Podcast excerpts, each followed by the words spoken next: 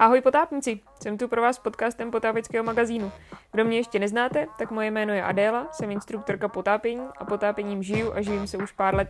V tomhle podcastu dělám rozhovory se zajímavými hosty, mluvím o novinkách a drbech z potápěckého světa a o tom, co se zrovna v potápění řeší. Tak pojďme na to.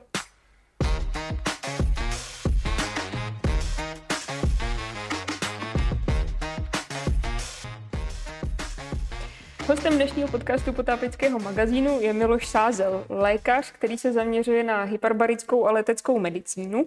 A, a my s ním dneska sedíme v Ústavu pro leteckou medicínu, jestli to říkám správně, letecké Ústav zdravotnictví. zdravotnictví. Ano, a před barokomorou a, a čeká nás povídání nejenom o, o té medicíně, ale vlastně i o potápění a o tom, co s tím souvisí. Takže ahoj, vítám tě tady. Tak jo, ahoj.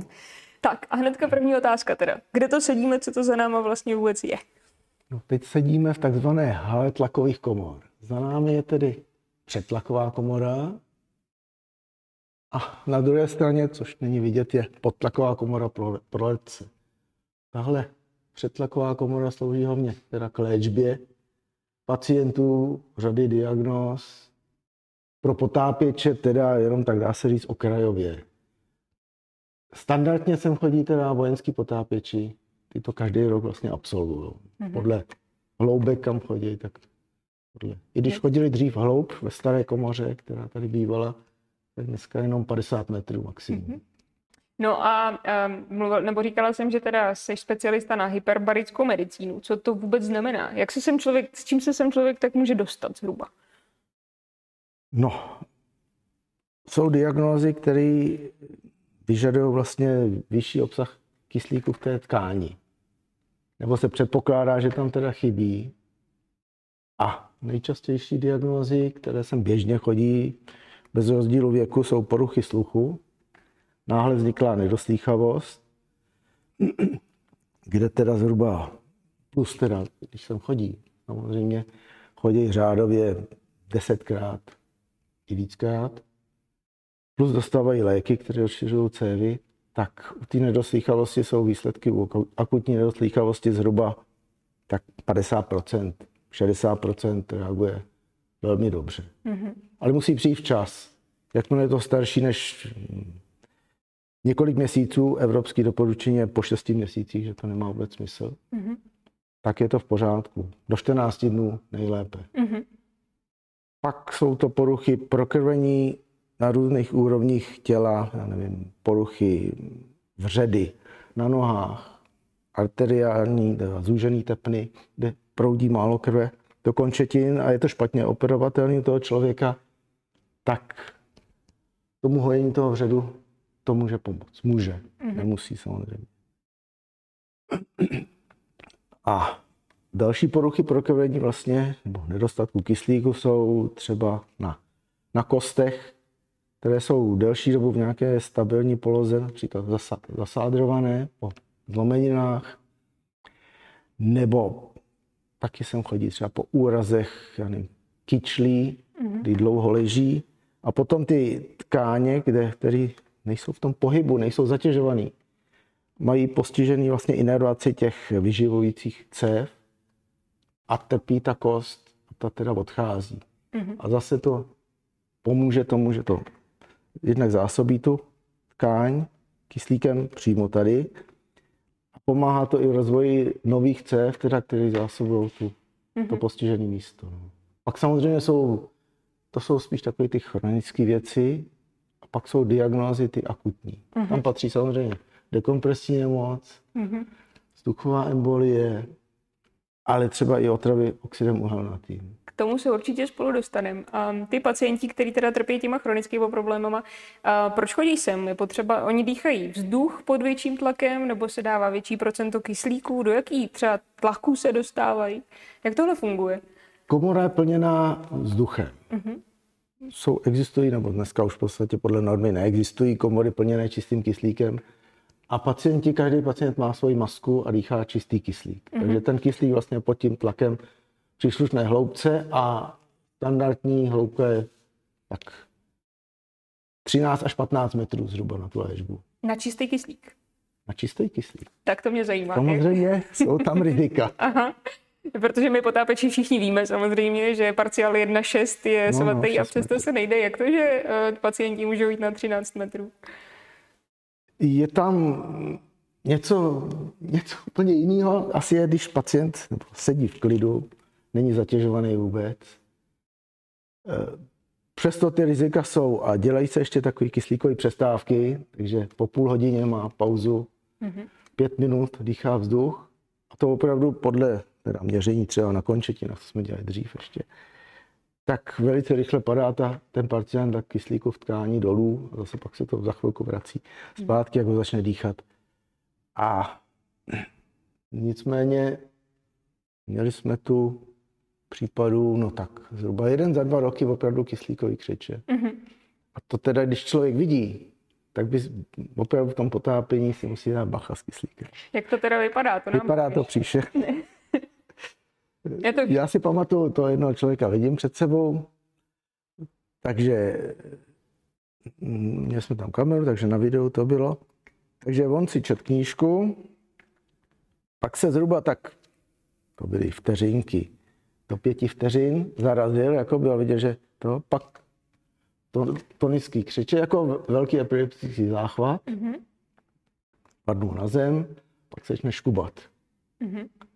Komoda samozřejmě vyjížděla vždycky nahoru, zase s příslušnou rychlostí jenom. Mm-hmm.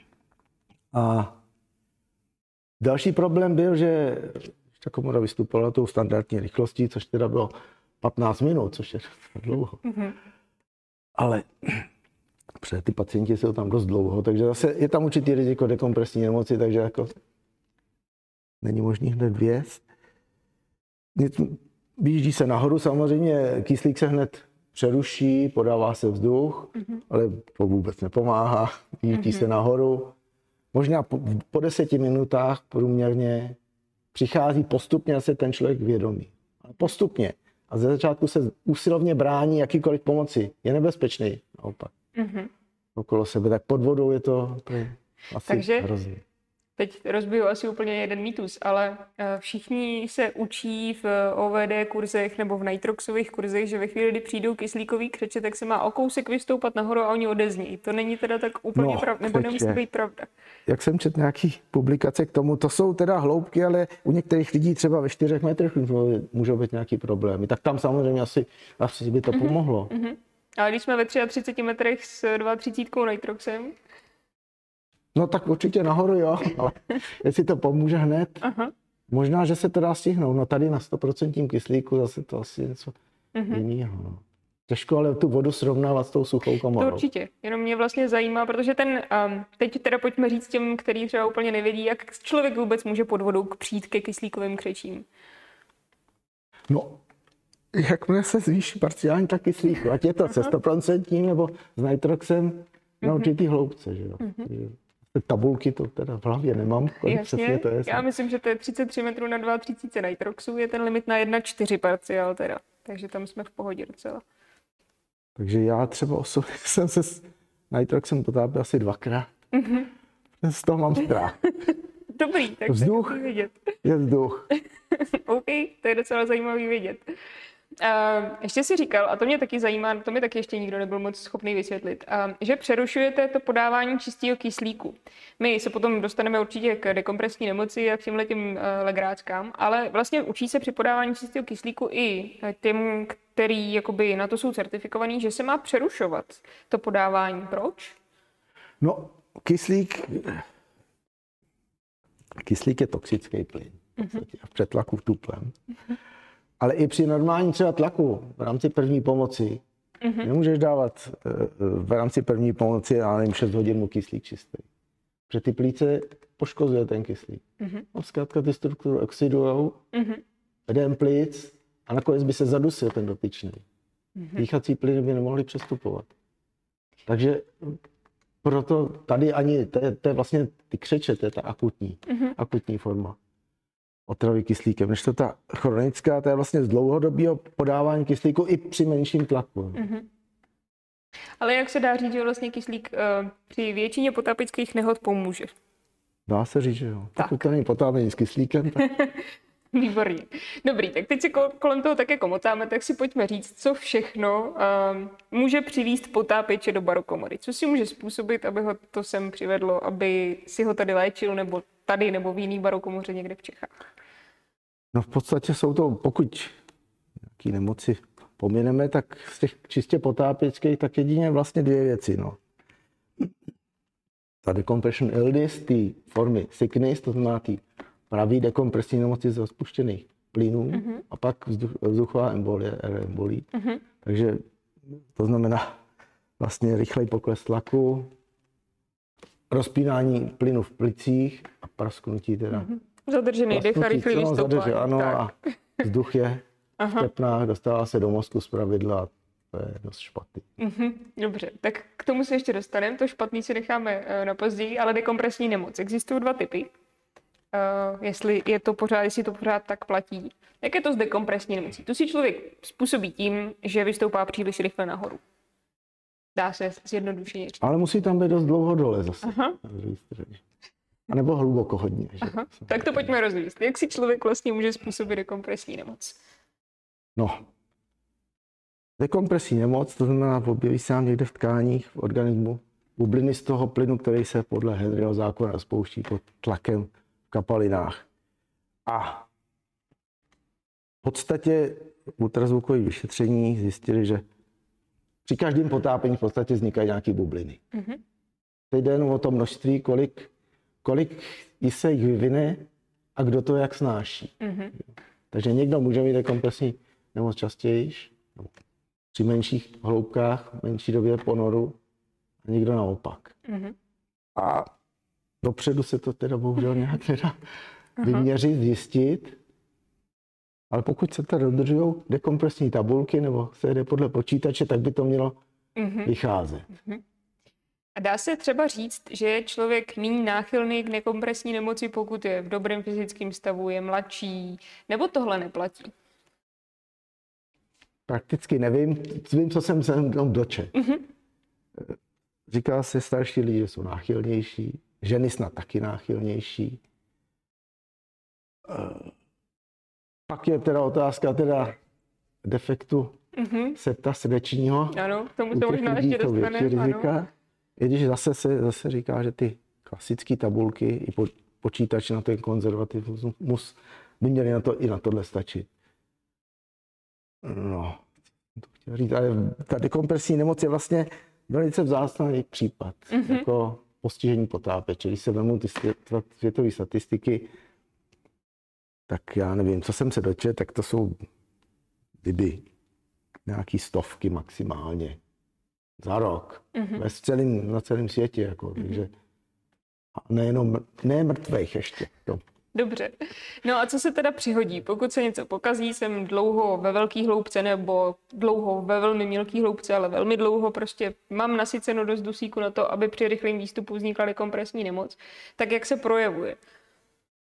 No, to je zase individuální. Může být, jak se říká, jsou dva, dva typy, nebo tak jednička, dvojka. Myslím Goldingovo dělení. Mm-hmm. Takže to je jednička, je ten mírnější stupeň. A v podstatě to postižení orgánů, kde se ten, jak bych řekl, ta krev rychleji dostává. To znamená cévy a zásobení třeba kůže, mm-hmm. takže tam, tam vlastně vzniká, já nevím, na kůži úplně nejjednodušší jsou takové ty vyrážky, typ spálová, nebo to přesně mm-hmm. nazvat, nebo skvrny, mramorování kůže. Takže to je forma první, zrovna tak ještě tam patří třeba mízní forma, kde je zase otečou mm-hmm. prsty třeba, nebo obličej jsme tady měli. Mm-hmm. A tyhle ty formy, co jsme tady měli třeba, tak eh, byly v komoře, ale ta reakce byla taková jako docela vágní, nic moc, ale těm lidem celkem nic nebylo. Jako mm-hmm. Zvlášť ta uh, lymfatická forma potom otoku, ta nereagovala vůbec. Jako. Mm-hmm. Když opakovaně jsem chodil několik dnů, takže ten obličej, než splasknul, tak to Tak vůbec nepomohl rozhovor. Uh, to jsem říkal, tenhle No a pokud se to dostává jaksi hlouběji do organismu, forma 2, teď jsem to poplet možná, Mm. kosti, eh, teda klouby, Mhm. šlach, a teda eh, šlachy v úponech kloubů, ty bolesti, to se řadí taky do jedničky. Já si myslím, že Ještě, jo, že ta dvojka No, jsou ano. úplně těžký. Dvojka jsou úplně taky. těžký, správně. To nevím, ale ono víceméně... Tak takový lepší pacient tady taky neměl nikdy. Neměl, jako neměl. aha. Takže lidi antal, eh, teda postižení končetin, kloubů, takže mají takový taky pokrčený nohy, to natahování a tak dále, tam vázné bolesti v okolí kloubů zejména. A tohle se taky bylo dřív, jako potápěčů v minulosti, jako eh, dost častá věc, i u těch, pokud se ty dekompresní postupy ještě teda neupřesnili. Mhm. No a ta, ta, ta druhá forma, to je vlastně postižení teda jednak plicní a nervový systém Mhm. a tam zvlášť teda třeba i vestibulární, když jsou závratě, to znamená rovnovážný aparát je postižený. Kdy to znamená, že se tam teda dostává vlastně přes, přes ty tkáně hlouběji, dá se říct, do organismu, do těch tkání, kde se hůře ten plyn zachycuje. Nebo, Mhm. jo. To říkám dobře. Jo, jo. Tam stačí vlastně si asi pamatovat, že jakmile začnou bolet klouby a začne se objevovat vyrážka, tak se to asi může zhoršovat. Říkám správně, že pak vlastně... Většinou ta vyrážka nejdřív by byla kožní Mhm. a pak to může přejít teda i do toho dalšího. No. Takže vlastně z fáze 1 se teoreticky člověk může dostat až do fáze 2. I Když to, nejsem si jistý, když už je to tak vážný, jako je fáze 2, že si rovnou začne ta fáze 2, jo, to je jako... No a teď teda, řekněme, že se vynořil takovýhle potápěč na lodi, že prostě se něco pokazilo. Co je první pomoc? Jak je, je to takhle. Dá se na dekompresní nemoc zemřít? No určitě. A jak rychle to jde? No, se může umírat dny, to je jako... To jako no, nebudeme to rozebírat, jeden případ opravdu znám a muselo to být hrozný. Ale eh, ta pravděpodobnost, že by člověk zemřel, pokud to není opravdu úplně jako těžký případ, tak je asi malá. Je, Pokud se začne malá. s nějakou pomocí. A co, No, se, co mu první pomůže? pomoc je vlastně kyslík. Aha. V každém případě kyslík, ten by měl na té lodi určitě být. A pak teda převoz do barokomory. Převoz do barokomory, přičemž zase se tam musí teda dodržovat určitý normy, zvlášť teda pokud by letěl, že jo. Mhm. Jakmile do, jdeme do nižšího tlaku, tak zase může se dekompresní nemoc zhoršit. Mhm. Takže tam nad, ten, nad to místo ponoru, já nevím, do 200, 150-200 metrů maximálně Mhm. od toho vynoření, tam, kde byl, by to mělo. Jasně. Takže nízký lety jsou jediný Nízký let řešení. je jediný řešení. Mhm. No a když se takový člověk teda do barokomory dostane, co ho tam čeká? Jak dlouho No, tam bude? Pokud je přivědomí, Mhm. tak eh, začíná se vždycky, nebo doporučení obecní jsou na 18 metrech s kyslíkem. Mhm. A tabulka 6 podle US Navy znamená teda poměrně rychle, jak to snáší s ušima, pokud je přivědomí, zjede se teda na těch 18 metrů, tam 3x20 minut s př- pře- přestávkama vzduchovýma kyslík, Mhm. pak se jede poměrně pomalu na, na poloviční hloubku, tam dvě hodiny. Mhm. Tam vlastně dneska stačí teda, tam může dýchat už, taky to bylo dřív přísnější s tím kyslíkem, tam, tam bylo zase po 20 minutách vždycky pauzy a teď už zjistili, že stačí po hodině pauza, hodinu na kyslíku, Mhm. pauza a na kyslíku další. Takže to je vlastně tři hodiny plus nějaký ten výstup, takže já nevím, tři, už, no, čtyři hodiny by to nemělo překročit. Tadle.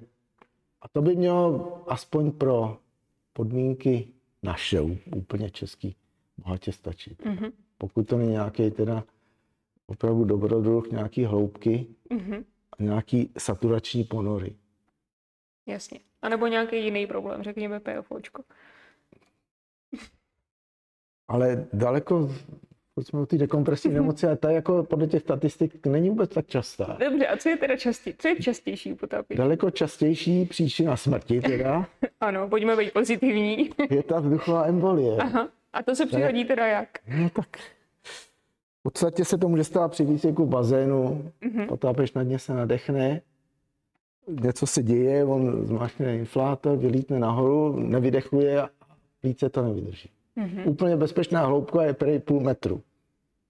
Dobře. Takže to je jako veliký riziko. A opravdu ty statistiky, taková velká statistika Dan, udělal to asi všichni potápěči, bude více Dan, tak za pět let eh, a publikovali to myslím 2017, nevím, zpátky těch pět let, tak dělali ty statistiky, tak tam příčiny úmrtí jsou utopení, Mhm. ale tam třeba se nevědělo, z jakých dalších příčin, že jo? tak to je jasný. Pak kardiovaskulární příčiny, Mhm. Zhruba se říká, že třetina lidí se vůbec nemá potápět. Jo? Mhm. Jsou neschopní fyzicky a ten kardiovaskulární systém na to není připravený. Mhm. Pak je vzduchová embolie, Mhm. plicní otok Mhm. a pak teprve dekompresní nemoc. Dobře. Um, u té embolie pomůže vodokomora? Dostane se, stihne se to? Jak, jak Tak. rychle tohle jde? Protože... No tak to by mělo být co nejdřív. Mhm. U té dekompresní nemoci tam se to vyvíjí v minutách řádově, ale tam opravdu tý, jak, jakmile teda se dostane vzduch do mozku, Mhm. a neproudí tam krev, no tak kolik máme? Pět minut? Aha. No za pět minut mě ale odlomu nikdo. nikdo nedostane sem. Těžko. To těžko, no. Tak pak aspoň kyslík na místě, no a co nejdřív teda do té komory, no, ale to je Mhm. opravdu Takže proto je tam ta vyšší ta umrtnost. umrtnost, no. Mhm. Zvlášť v nějakých odlehlých končinách, to je jako beznadějný. Jasně. No, takže jediná pomoc je nezadržovat dech. Hm? Mhm. A být vycvičený. Zase 40% potápěčů zemřelých je nedostatek výcviku, panika Mhm. a rychle něco dělat, jako Ty jsi zmínil, že spousta potápěčů by se vlastně vůbec neměla potápět. Jak, jaký předpoklady um, musí člověk splnit, aby se potápět mohl? Nebo naopak, na co by si měl člověk dávat pozor? Co, co je těm potápěčům, který by se neměli potápět? No, musí být určitě fyzicky trošku trénovaný. Nemůže Mhm. každý tam teda jít, jsou nějaký proudy a tohle a potom teda ten systém musí mít zase zástěž, nejenom fyzicky svaly tady, ale i to srdce musí fungovat, plíce, všechno tohle ten Mhm. systém musí být na to trénovaný trošku. A jak jsi to říkal přesně? Co, co je těm potápěčům, který by se podle tebe neměli potápět? Co je? Nebo jak vypadá ten potápěč, který by se neměl potápět? No tak nějaký obézní, dýchavičný člověk určitě ne. A ty plíce, jako to je opravdu orgán, který je nejvíc zatěžovaný při tom potápění, tak ten musí teda fungovat dobře. Co, vlast, co, ty, co ty plíce zatěžuje pod tou vodou? Jasně, tlak a tyhle ty srandy, ale No, parciální tlak kyslíku, i když pojďme se vzduchem, tak se samozřejmě zvyšuje ten parciální tlak kyslíku. A pak ten otok plic, jak jsem říkal, u těch úmrtí, tak to je taková kategorie, která v tom potápění v těch učebnicích se o tom píše posledních jenom tak možná 20 let, možná ani ne. Protože to je věc, která pomine, vyleze z vody, trošku se mu už dejchalo, a pak nic, dobrý. Já jsem to měl taky, tak no tak nám, dobře, tak do toho, no, Ale je, nevěděl jsem, že ty statistiky jsou opravdu tak, mm-hmm. jako proto, že to je daleko rizikovější než ta dekompresní nemoc vlastně mm-hmm. na úmrtí. Tam jde o to, že jednak je ten systém trénovaný, za další teď nadechuje, nějaký odpor nádechový, ty automatiky tam je samozřejmě čím, čím větší, tak vlastně tím, tím jako nasáhá tu tekutinu do těch plic. Mm-hmm. Teď, je- pokud je tam fyzická zátěž k tomu, zima, jo. a pak jsou nějaký, říct, genetický asi faktory, to ještě vůbec není jasný. Mhm. Takže tam u těch, a třeba léky, zase kardiovaskulární hypertenze, vysoký tlak, Mhm. tak u těchto lidí je to častější, že to vyskytuje. Mhm. A co to teda je, jak to vypadá? A je to tak, že vlastně začne se mu hůř dechat, případně nutí ho to ke kašli, to je těm, ta kapalina se dostává do těch plic, vázne teda přesun těch plynů v plicích, to znamená CO2 ven, kyslík dovnitř, to tam teda nefunguje tak, jak by mělo, protože to nasáklí vlastně tou tekutinou, Mhm. no a on se začíná dusit. On se začíná topit vlastně Vlastně jo. A teď je ve stres, stres samozřejmě k tomu ještě, takže to všechno zhoršuje. Mhm. A vynoří se a Vynoří se, pokud se se vynoří, vynoří, ano. tak je to dobrý a pomine ten otok, já nevím, řádově za pár hodin. Mhm. Samozřejmě, pokud je kyslík na břehu, tím líp. A ten otok je něco, co má člověk jako geneticky daný, anebo si ho můžu způsobit přesně tím, že to budu přehánět nebo nebudu fyzicky dost zdatná na to potápění. No něco tam asi geneticky je. Mně Mhm. se píšou někdy, že třeba lidi, kteří jsou náchylnější k tomu eh, horský nemoci, Mhm. na druhé straně něco úplně jiného. Ale taky tam hrajou ty plíce roli. Tak ty, ty, že jsou zase dispozici, mají k tomu plicnímu otoku potápický. Mhm. A zase to není jenom kategorie potápěčů, to může být i u plavců tohle. Mhm. Takže ten plicní otok, to je jako... Takže plicní otok je vlastně horší než dekompresní Ano, nemoc, o je, který si všichni je, povídáme je, a všichni A o tom otoku jako vůbec jako je ticho a Mhm. se o tom moc nemluví v těch kurzech. Takže a, když by se jim něco takového přihodilo člověku, tak se mu pod vodou bude hůř dejchat, nebo začne se mu výrazně Hůř dejchat, bude mu špatně, případně může ztratit vědomí samozřejmě. Mhm. A takže ve chvíli, kdy vím, že se mi hůř dejchá, tak jediná rozumná věc je vystoupat, prostě Vystoupat. nahoru. Klidu, ale jako zase, Jasně. A zase hned, jak, jak člověku začne být nějak nevolno něco, tak ten ponoru končí. Opravdu to. Mhm. Pomůže se třeba potápět do mělčích hloubek, pokud o sobě vím, že jsem obézní starší potápěč, eh, ale no, nechci se jako je toho to menší zátěž určitě. No. Mhm. No a když bych chtěla být zodpovědný potápěč, má smysl přijít za obyčejným um, obvodním lékařem, nechtěla jsem říct obyčejným, řekněme ob- obvodním lékařem, sportovním lékařem, nebo za kým jít, když chci mít jistotu, že jsem hodný kandidát na potápění. no, to je takhle. To, není to vůbec u nás v Česku ošetřeno nějak jako legislativně, Mhm. že byla nějaká vyhláška, kdo to může podepisovat, Mhm. že je schopen a co musí splňovat. Jsou, existují teda doporučení, které bych teda potápěčům doporučil si přečíst. Mhm. Na stránkách eh, České společnosti hyperbarické a letecké medicíny. Mhm. Tam jsou doporučení jako pro lékaře, co mají teda vyšetřit a které diagnózy jsou teda nebezpečné, dá Mhm. se říct. Jo. Ale pak už záleží na tom doktorovi, jako co si riskne a neriskne. Mhm. Ten praktický doktor má registrovaný toho člověka, tak o něm přece jenom něco trošku ví. Mhm. Když někam přijde potápěč a že jenom, že chce razítko a doktor, že by byl rád, že dostane pár stovek za to, to teda bych se bál, no, Aha. jako, to podepsat jim tak. Když vím, že mám nějaký zdravotní problémy, který zdravotní problémy se podle tebe absolutně neslučují s potápěním a přitom se potkávají s potápěčem, který je ignorují a stejně do vody jdou. No, tak určitě epileptik bych teda, to bych určitě nedoporučoval. Tlak teda, vysoký krevní tlak léčený musí být, jo, samozřejmě. Pod vodou nebo i v komoře, jako to měřil, ten tlak jde nahoru ještě víc, jako, takže tlak jo, což samozřejmě přispívá potom k tomu plicnímu otoku a tak dále. Eh, Sport je teda třeba velký defekt té srdeční přepážky, ale o tom nikdo moc asi dopředu neví. Mhm. Co ještě jsem si to Co takový astma? Astma, no. Pokud je to opravdu jenom občas astma je léčený, tak eh, nemusí to až tak vadit, ale určitě jako s badym, jako dopro... sám se potápět jako s astmatem, jako to bych Mhm. nedoporučoval. No. Um, když bych chtěla pečovat o svoje zdraví z hlediska potápění, jaký sport zvolit nebo jaký trénink zvolit, abych, um, řekněme, stárnu, potřebuju, nebo potřebuji se dostat do kondice. Chci se pustit třeba do pokročilejšího potápění, do saturačního potápění. Jak to tělo na to připravit? Připravit, no. Co můžu udělat? Ne? Jako, když budu sedět doma na gauči a koukat na no televizi, ne, tak, tak si nepomůžu. plavání je určitě dobrá věc. Mhm. Běhání? Nebo naopak silový tréninky? No. Přemýšlím. Co je to dobrý. No určitě spíš ty vytrvalostní bych řekl. Vytrvalostní sport, jo. Mhm. Běhání, na to dechání, to by bylo dobrý asi. no. Mhm. No tak jo. Uh, motáme si, nebo párkrát jsme zmínili PFOčko, my se tady o tom bavíme, protože my víme, že já jsem PFOčko měla, takže proto to tak jako um, obcházíme to téma. Ale pojďme teda říct, co to je, um, na co, jakoby, co to vůbec obnáší. Lékař jsi tady, takže to nechám na tobě. No tak defekt srdeční přepážky vlastně je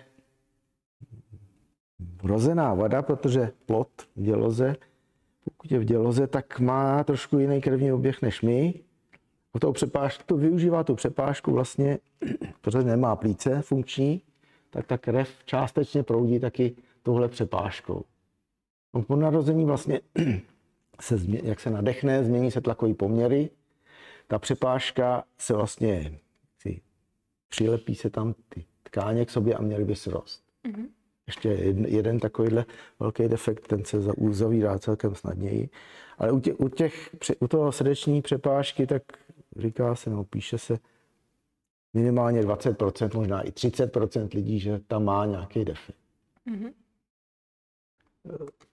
Ten defekt eh, při, nebo takhle, většina potápěčů to nemá vyšetřený přesně a potápí se přesto a nemá žádný problémy celý život. Mm-hmm. Pak jsou potápěči, kteří mají nějaký problém mm-hmm. a bádá se, co to může být, čili cos. A když se to zjistí, tak se to dá poměrně rychle že odstranit. Mm-hmm. Co těm potapečům no. ta, ta špatně zrostlá přepážka způsobuje? Co způsobuje? V podstatě při normálním ponoru, pokud se tam nic děje, tak ta krev proudí jako tak, jak má. I když tam přepážka je, tak ty výměny ty krve jsou nepatrný. Ale když by to byl nějaký ponor jaksi náročnější, když se tam nasaturoval, mm-hmm. Budeme víc při vynořování víc bublin. A navíc třeba bude, vynoří se pak zase takový cikcak, mm-hmm. jo. Přitom bude ještě profukovat při tom potápění, tak je riziko, že tom zvýšeným tlakem se dostane, teda ty bubliny se dostávají do levýho, se levý srdeční komory a pak už letí někam do mozku a je to špatný. Mm-hmm. Na tohle se dá vyšetřit? Dá se vyšetřit. To jednodušší vyšetření je vlastně tím, že se uměle píchnou bublinky, bublinky do krevního oběhu, eh, CO2, který se potom střebá velice rychle. A potom se zjišťuje teda v té tkáni, která je nejrizikovější v mozku, jestli teda se nějaké bublinky objevily. Mm-hmm. Jo, tak jsem si to dělal a bylo to perfektní, žádnou bublinku jsem neměl. Máš štěstí, gratuluju. štěstí. Je to tady jeden ze tří, tak my jsme tu tři, tak si myslím, že jsem si to vybrala. A pak teda samozřejmě, aby se to třeba před, tou, před nějakým výkonem, tím zaplácnutím, vyšetřilo podrobnější, tak podrobnější teda vyšetření je opravdu ultrazvukem, kdy se poliká teda jícnem sonda a vyšetřuje se to. Mm-hmm. Takhle ten ultrazvuk proniká. Ale je to řešitelný, teda dá se to je potom to řešitelný a i profesionálové to třeba mají mhm. operovaný. Mm-hmm. Doporučil bys, aby se nechali tohle vyšetření udělat všichni potápěči, nebo všichni hloubkoví potápěči, nebo to není nutný? Já bych byl pro, no, tak doporučuji. Dobře. uh, super. Uh, z těch uh, potápěčských nehod a problémů je ještě něco, co by třeba potápěči za tebe měli vědět a přitom se o tom vůbec nemluví? Řešili jsme barotrauma, to jsme si řekli, že se může stát i v bazénu. Řešili jsme dekompresní nemoc, která je paradoxně daleko méně rozšířená než teda otok plic. Je ještě něco, o čem by potápěči měli vědět a přitom se o tom třeba v kurzech neučí? No, co by tak mohlo být? Obecně se samozřejmě dobře vycvičit, být psychicky v pohodě, to je důležité, po toho vodu asi hodně. Uh, neriskovat, Mm-hmm. Takže nějaký takový povahy hazardéři jako pod tu vodu teda nepatří, nemůžou, nemusí, nemusí ohrozit jenom sebe, ani toho druhého pod vodou. No a pak teda jsou tam taky při těch umrtích samozřejmě uvíznutí pod vodou. Nedostatek dýchacího plynu. Mm-hmm. Takové technický, technický příčiny. Mm-hmm. Nebo na těch hloubkách, eh, třeba v těch rakouských jezerech je nejčastější třeba technické příčiny, kdy jdou rychle dolů, že aby šetřil plyn a tak dále mm-hmm. a to vybavení jak si jim selže nebo praskne hadička. Mm-hmm. Tyhle technické příčiny. Takže tohle jako to jsem si asi zapamatoval z jedné publikace těch Rakušáků, že teda doporučuji opravdu dělat jako zastávky při tom sestupu, když jde, já nevím, třeba do 80. Mm-hmm. Na začátku opravdu na 6, na 10. Je to zkontrolovat znovu všechno. Jednak ten organismus se přizpůsobí trochu, dýchání se upraví, sklidní mm-hmm. a ta výstroj se adaptuje mm-hmm. postupně. No a pak samozřejmě takové věci, co se stalo taky mně, že člověk v Egyptě zrovna, mm-hmm. to bylo Berterský ostrovy, tam na severu jsou proudy, takže z lodě dolů, co nejrychleji dolů, aby to člověk nevrneslo. A když člověk má zavřenou lahev a padne dolů, dva nádechy jdou, Jasně. a pak nic, všechno vypuštěný. Teď mm-hmm. jsem se měl co, co dělat, vykopat nahoru. Mm-hmm. To, to bylo hrozný teda. Takže nějaká dobrá kontrola před ponorem by, ano. by byla užitečná. no, Buddy, já nevím, kde byl teda, taky to měl kontrolovat samozřejmě. Aha. To je jako opravdu kontrola té stroje. Mm-hmm. Um, co se týče těch plynů potápěčských, ty říkáš, že potápíš hlavně se vzduchem. A hmm. do jaký hloubky je podle tebe vzduch bezpečný? Nebo do jaký hloubky je rozumný se se vzduchem potápět? Já na to narážím totiž čím dál tím častěji a teď se začali potápěči trumfovat, kam až se jako po, jim povede podívat se vzduchem. Co je podle tebe rozumný? Já jsem byl 57 ve vodě, mm-hmm. na Traunze. No a dobrý. No. a dobrý. Myslím si do těch 60, že to jde. Mm-hmm. Jako samozřejmě jsou teda jako ty klasifikace asi do 40, že jo, mm-hmm. maximálně se má, tak to je určitě bezpečný. Tam zase jde o to, jako jak je zodpovědný a jestli ho teda opravdu ten dusík pod tím vysokým tlakem trošku neovlivní v tom, že půjde ještě hloub. Mm-hmm. Jo? Mhm. Jasně. To je zase o té povaze a ta dusíkové opojení hloubkou, což je docela pěkná věc.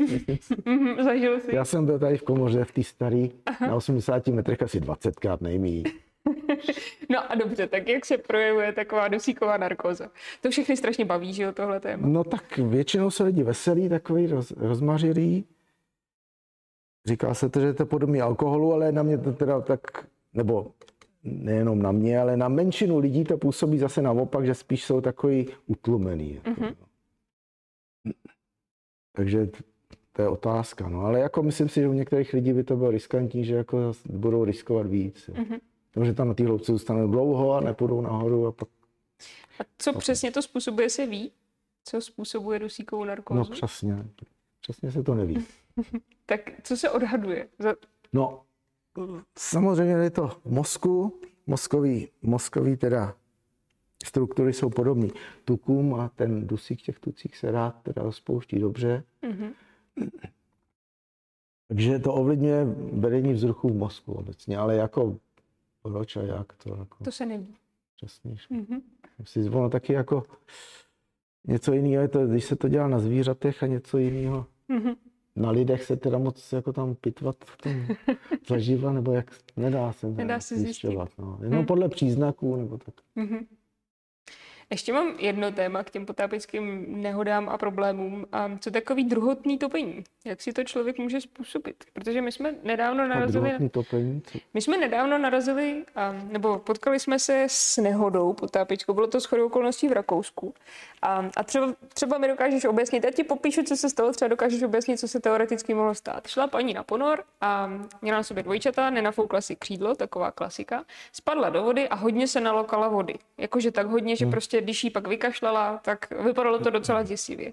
Ale rozhodla se, že na ten ponor přesto, že se jí tohle to stalo, tak půjde. To znamená, no, uklidnila se, no. spadla do vody a, a ten profil ponoru, já jsem držela ten její potápěcký počítač, vypadal tak, že spadl do nějakých 18 metrů, chvilku byl v 18 metrech a pak se hodně rychle propadla do nějakých 27, 28. Takže tam bylo vidět, že se jako něco přihodilo.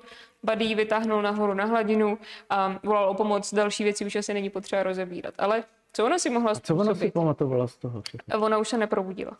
Aha.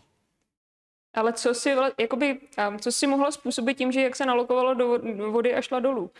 Co se, ty už rovnou říkal, to bych no. nedoporučoval, tak co si, co si udělala? No to, to topení, zase jsme u toho plicního toku. Jak se dostává voda tady? Tak jak se dostává teda z plicního toku normálně, jako tím potlakem v těch plicích, jako těla do mhm. plic. Mm-hmm. No tak zrovna tak jako tadyhle se dostane do plic a vstřebá se teda, no to vykašle, ale stejně řada množství tekutiny se dostává do těch plic a ty opečou. Mm-hmm. Takže já si myslím teda, že jako ty plíce byly oteklý a ta výměna těch plynů tam byla horší. Šla pod vodu, zase zátěž, asi ve stresu byla. Mm-hmm. No a bylo to, no. já jsem takhle, si to tady chlubit. No povídej. A tím plicím otokem opravdu jsem, Aha. je to na stranách potápěčských mhm. popsaný. Mm-hmm. To, protože si myslím, že každý potápěč, pokud měl nějakou nehodu, by to měl publikovat. Mm-hmm. Aby, aby se to no, vidělo. Tak, tak povídej. Jako příklad. Ty, ty nejlepší jsou z vlastních zkušeností. no, Takže to bylo po dvou letech potápění, jsem měl jednu hvězdu, tak jsem si, že si udělám kurz na s druhou. A jedním z těch úkolů bylo vynášení druhého potápěče bez vědomí jako na hladinu. Asi ze 13 metrů na 15. Takže já jsem zkrátka mu nafouk žaket, ale on byl nějaký malý na něj, podle mě na toho Badyho. Zapomněl jsem si svůj nafouknout a furt jsem nohama se, odpoutali jsme se od jedna, ale pak to nešlo. No, byl jsem zkrátka vyčerpaný, špatně se mi dechalo, tak jsme to ukončili. Byl jsem ve stresu, kde instruktor tam kroužil okolo. tak jsem byl ve stresu. No a pak tma.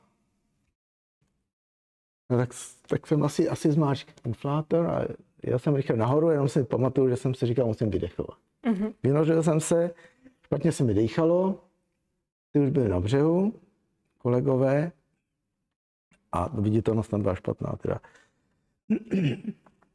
A e, volal jsem teda, tak mě dotáhli na břeh, dali kyslík, dobrý, a bublal mě trošku v plicích. Mm-hmm. Doma jsem si počítač, profil, a koukám na to, tohle tam všechno bylo vidět, a pak najednou pád do 33 metrů, mm-hmm. tam na dně. Ležel jsem tři minuty, o tom vůbec nevím. Mm-hmm. Ležel jsem bezvědomý, na úsek naštěstí nevypad. Tak jsem asi dechal. Tím jsem se sklidnil. Aha. Plíce se taky asi uklidnily.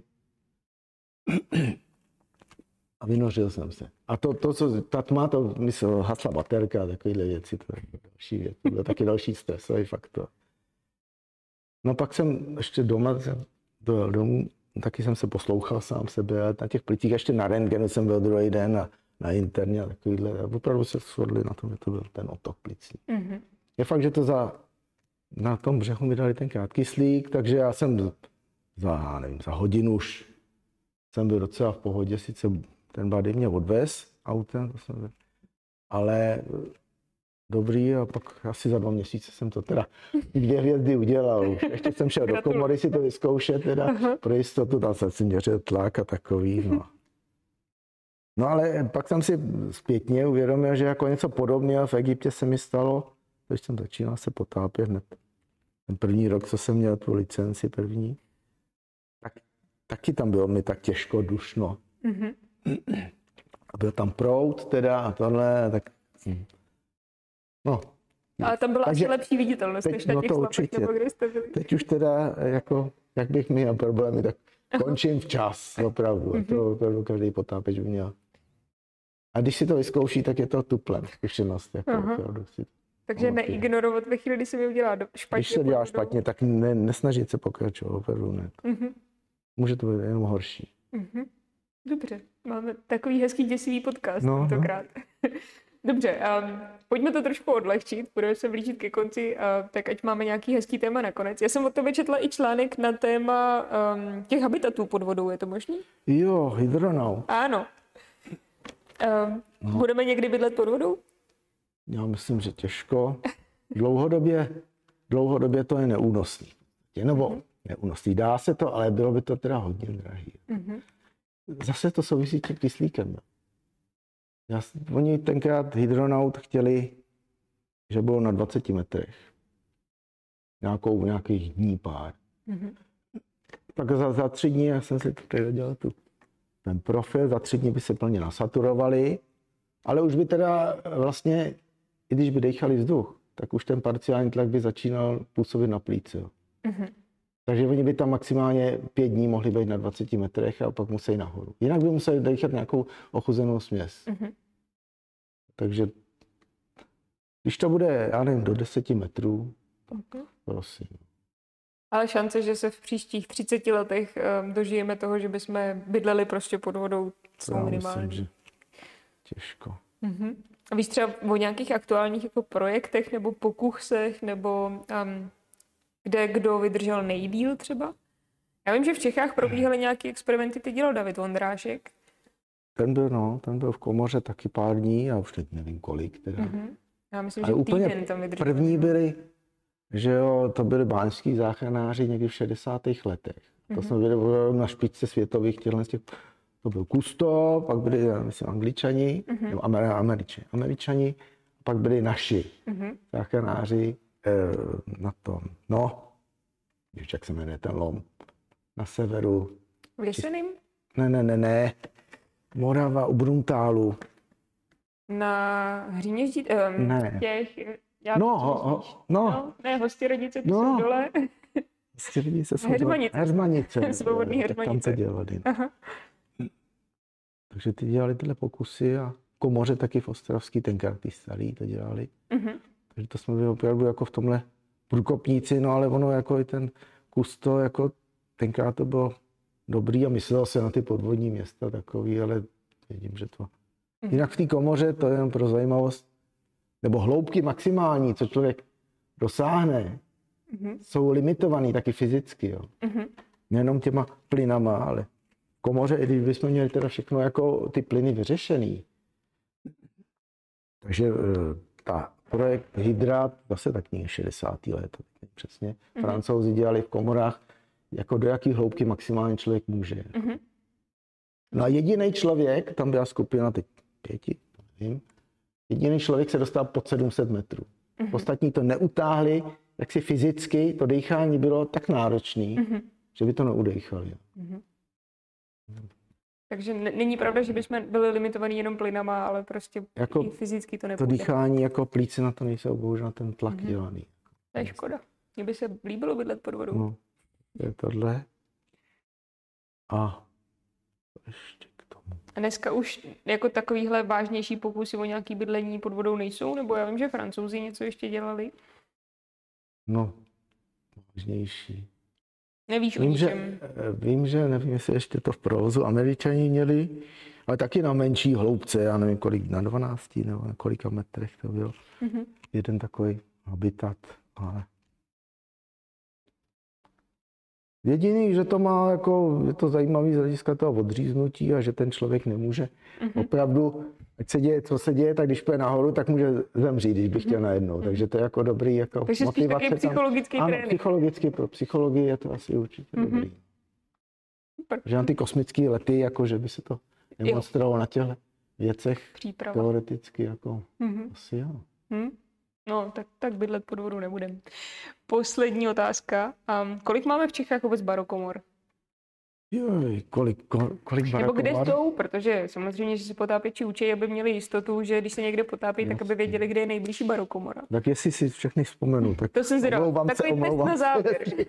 zapomenu. Tak jedn- jednoduchý to na Moravě. Mhm, Ostrava je jediná moravská komora, mhm, takže tam zatím nic není, jižnější. A mhm. ta taky, pokud je nějaká nehoda moravská, tak tam bych doporučoval teda se Mhm. pohybovat. V Čechách zase pro potápěče jako nejlíp jako zkušenosti s dekompresní nemocí mají v Kladně, kde je komora tohohle typu zcela, a jsou vybavené na resuscitaci a tak dále. Je to v areálu nemocnice. No a pak jsou komory. Když to vemu od západu, tak v Mostě barokomora, Plzni, Budějovice, na severu Ústí, Liberec tam něco, myslím, na Áru mají, jestli to je jednomístná, nevím teď. A jo, tohle v Podkrkonoší v, no, kde to mám? Já si Pojď. můžu vzpomenout. Tadyhle mám jejich, jejich. Hostinné. Hostinné, Aha. hostinné, takže kdo se bude potápět ve špindlu, tak hostinné. Dobře. A v Praze je jenom tady? V Praze je tady a na Homolce, teď nevím, jak jsou v provozem na Áru, měli taky komoru, jo. Mhm. Malou teda. Jako. A zase teda jako měl nějaký problémy s revizem a já opravdu nevím, jestli je teď v provozu přímo. Mhm. To je asi tak všechno. Pardubice, tam jsou nějaký takový ty starý kyslíkový komory, což jsou takový rakve naplněný kyslíkem, jo. Takže tam sedí nechce, tam spíš ne. Jo, jinak to bylo, byly takový období, zase ty 50. leta, kdy ve světě ty komory byly plněný kyslíkem a byly Mhm. řady úmrtí, požárů v komorách, protože pak v tom přetlaku to je Mhm. krematorium. Mhm. To už se neděje. To už jako tím plněním vzduchem a odvod, tam je přívod kyslíku i odvod té směsi ven, takže tam a sleduje se samozřejmě obsah kyslíku v těch komorách. Tak jo, úplně poslední otázka na závěr. Um, co se s tebou děje, když se potápíš? Protože my víme, jak na nás působí tlak pod vodou, ale ne všichni potápěči měli šanci se potápět, potápět v barokomoře. Jak, jak, jaký jsou tam rozdíly, co zjistíš třeba? Pamatuješ si, když jsi poprvé šel do barokomory někam do většího tlaku? nepamatuju. Co se děje cestou dolů, na co je potápěči nejsou zvyklí? No co tak- se děje cestou nahoru? Co se tady děje, já nevím. Potápěči, to sem chodějí, jako ty vojáci, jasně, občas taky tam jdu. No, oni musí profukovat nos tady. Mhm. Já ve vodě, jo, ale tady ne, nevím proč, tady mi to vůbec nevadí, tady můžu jít jak rychle chci dolů a nevadí mě to vůbec. Jo. Mhm. To je jedna věc. Pak je další věc, je velký rozdíl v teplotní. Komprese, stlačování plynů, ohřev. Mhm. Takže tady je obrovský horko, když se jde dolů. Když se jel na, jezdil na starý komoře na 80 metrů, to bylo šílený. Mhm. A při tom výstupu dekomprese ochlazování. Mhm. Takže pod vodou je to zpravidla naopak, dole zima, nahoře potom dekomprese v nějakých teplejších vodách. Takže tady je to naopak, a což nám teda dělalo na těch 80 metrech problémy, taky než jsme vymysleli ten profil, aby nebyly tady ty dekompresní nemoci lehký. Teda. Různý profily jsme zkoušeli a nakonec jsme to museli stejně protáhnout proti všem tabulkám i těm modelům. Takže ten ponor na 80 metrů, 10 minut, 80 metrů se sestupem trval zhruba 100 minut. Mhm. Všechno dekomprese. Protože pak už to bylo bezpečný. Škoda, že dneska už jenom 50 metrů, to už není nic. To už není A zábava. tahle komora je taky má problém, že je hlučná strašně. Tam to bylo daleko tižší. Mhm. Hrozně to tady hučí, to je rachot, když se jde dolů. A ještě si pamatuju hlasivky. Už Jo, samozřejmě, ty, ty hlasivky se chovají v tom stlačeném vzduchu jinak než, než normálně. Říká se, že to, je to podobně efektu helia Mhm. na ty hlasivky. Super, tak jo, tak víme, jak se potápí v barokomoře. Moc krát děkuji za rozhovor, bylo to moc fajn. Díky. to bude na něco dobrý. Díky za pozornost vám všem, kdo jste nás poslouchali. Pod videem nebo v popisu epizody podcastu najdete informace, kde nás můžete dál sledovat a podporovat a taky se ptát na to, co vás zajímá. A já se těším za dva týdny u další epizody.